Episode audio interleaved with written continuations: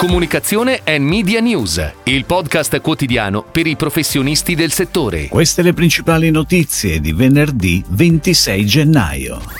Accordo pluriennale tra Visa e Red Bull Formula 1. Dalla fusione di Hill Knowlton e BCW nasce Barson. Da edilizia acrobatica ad acrobatica, rebranding con Densu Creative. Audio Nova campagna di local performance marketing con Voodoo. L'osservatorio Travel Innovation conferma la rapida ripresa del turismo in Italia. Next 14 con InfoSum per dati dettagliati e altamente profilati.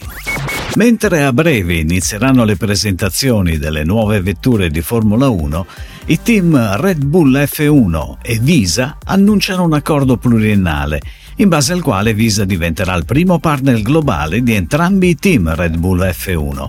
Infatti l'ex scuderia Alfa Tauri sarà ora Visa Cash App RB. Il logo Visa apparirà sia sulle vetture campioni del mondo di Oracle Red Bull Racing e di Visa Cash App RB, sia sulle vetture dei rispettivi team della Formula 1 Academy. Ed ora le breaking news in arrivo dalle agenzie a cura della redazione di Touchpoint Today. WPMP ha annunciato ieri la fusione delle sue due più grandi agenzie di comunicazione, Hill Knowlton e BCW, per formare Barson, una potenza che offre leadership nella comunicazione moderna su larga scala a clienti in tutto il mondo. La società risultante dalla fusione diventerà un'agenzia di comunicazione a servizio completo, leader del settore, focalizzata sulla costruzione e sulla protezione della reputazione. Barson sarà operativa dal 1 luglio 2024 e il suo nuovo marchio sarà presentato entro la fine dell'anno. Acrobatica, azienda leader nelle ristrutturazioni esterne su Fune, si è affidata all'agenzia Denso Creative per curare il rebranding e la nuova immagine coordinata.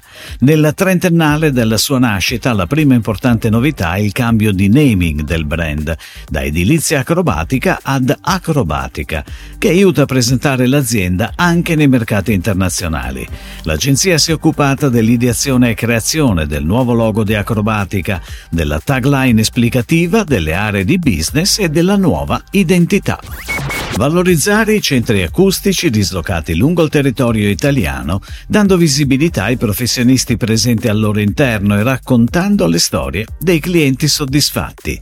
È questa l'anima delle campagne di local performance marketing che Voodoo, azienda del gruppo Prismi, ha messo in campo per Audio Nova, realtà italiana parte del gruppo Sonova e presente in tutta Italia con oltre 190 centri.